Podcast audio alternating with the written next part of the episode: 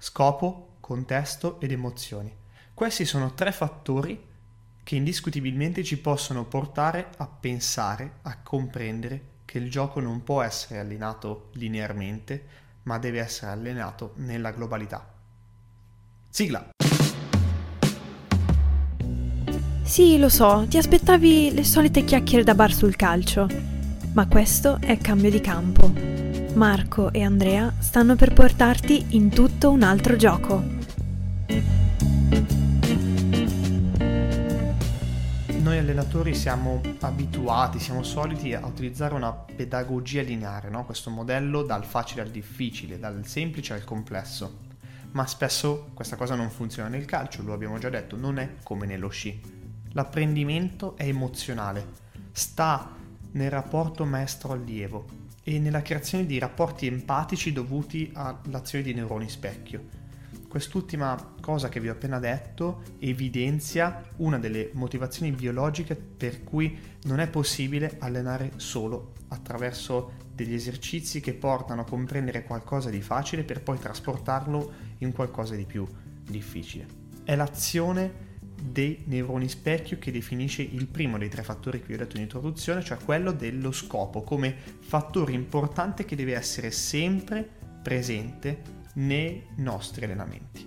Deve esserci lo scopo, deve esserci la finalità del calcio, quella di fare gol, sempre in ogni caso. E da qui che nascono tutti i nostri quattro pilastri dell'allenamento che potete rivedere ovviamente anche qui nel nostro ebook che vi lasciamo in, eh, in descrizione attraverso un link che potete scaricare gratuitamente. Insomma, non possiamo ridurre tutto a un braccio che è più o meno alto, a una gamba che è più o meno piegata o a una traiettoria più o meno circolare. Non si può ridurre tutto rispetto alle variabili del sistema complesso perché l'azione e la scelta che noi prendiamo per compiere un'azione è alterata dal compito che si esegue e dalle intenzioni, delle motivazioni individuali che noi abbiamo.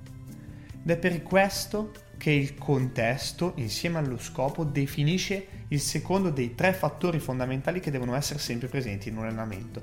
Il contesto inteso come ambiente, inteso come ambiente fisico e relazionale giocatori e compagni. Chissà perché, è un altri due eh, nostri pilastri de- dell'allenamento appunto che trovate nell'ebook che vi ho detto poco fa.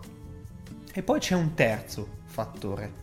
In tutto questo, ogni volta che si prende una scelta e si ha la conseguenza del risultato perché se ne- si compie un'azione, si avrà un'emozione, si risponderà con un'emozione. Emozione intesa come uno stato psicofisico che altera il nostro modo di essere in quel momento, positivamente o negativamente. È il nostro sistema limbico che in questo momento eh, viene preso in considerazione, perché è appunto l'azione di questo sistema che rileva l'ambiente circostante e regola gli stati psicofisici che ci impone di dover tenere in considerazione come noi funzioniamo. È una motivazione biologica, qui non possiamo pensare di girare le spalle, dobbiamo tenerne conto nel momento in cui alleniamo e quindi dobbiamo inglobarlo nel nostro modo di allenare. Scopo, contesto ed emozioni definiscono che l'atto motorio è sì specifico, specifico rispetto ad uno scopo, specifico rispetto ad una finalità, ma non isolato né dall'ambiente, dal contesto insomma, né dallo stato emotivo in cui ci si trova. È qui che dobbiamo cercare di capire che cosa stiamo facendo come allenatori ed è qui che dobbiamo cercare di capire perché non dovremmo continuare ad allenare attraverso gli esercizi.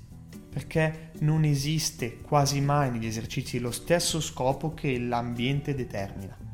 Pensate a tirare in porta, ma perché si tira in porta? Si tira in porta perché evidentemente ho guadagnato uno spazio in determinati modi, in centomila modi diversi verso la porta e devo fare gol ma in altri contesti il fare gol e quindi far fare un esercizio per tirare non addentra stessa, la stessa finalità, lo stesso scopo che io avrei in partita in determinati momenti, perché magari ho bisogno prima di conquistare spazio perché sono lontanissimo dalla porta, non posso tirare. Allora invece che cosa succede? Si cerca di allenare questo tiro perché in qualche modo pensiamo che il giocatore debba essere in grado di tirare, ma il giocatore deve essere in grado di prendere delle scelte in base al contesto, in base allo scopo finale del, del, gioco, ma agli scopi che ci sono all'interno del gioco stesso, cioè cercare di arrivare in condizioni di, di poter fare gol prima di poter appunto fare gol, scusate la ripetizione. E allora che senso ha allenare solo esclusivamente non tenendo conto di quello che è lo scopo la serie di scopi che si hanno durante il gioco? Qual è la complessità che può allenarci in un esercizio? Ecco, questo episodio non vuole essere un, un episodio in cui vi diamo risposte, vogliamo mettervi delle domande. Durerà appunto pochissimo, eh, que- giusto questi minuti, perché vogliamo che ora siate voi a dirci cosa pensate rispetto a quello che vi abbiamo detto in questo episodio, rispetto a quei tre fattori che abbiamo appena evidenziato. Quanto pensate che nei vostri esercizi voi teniate conto di tutti e tre i fattori?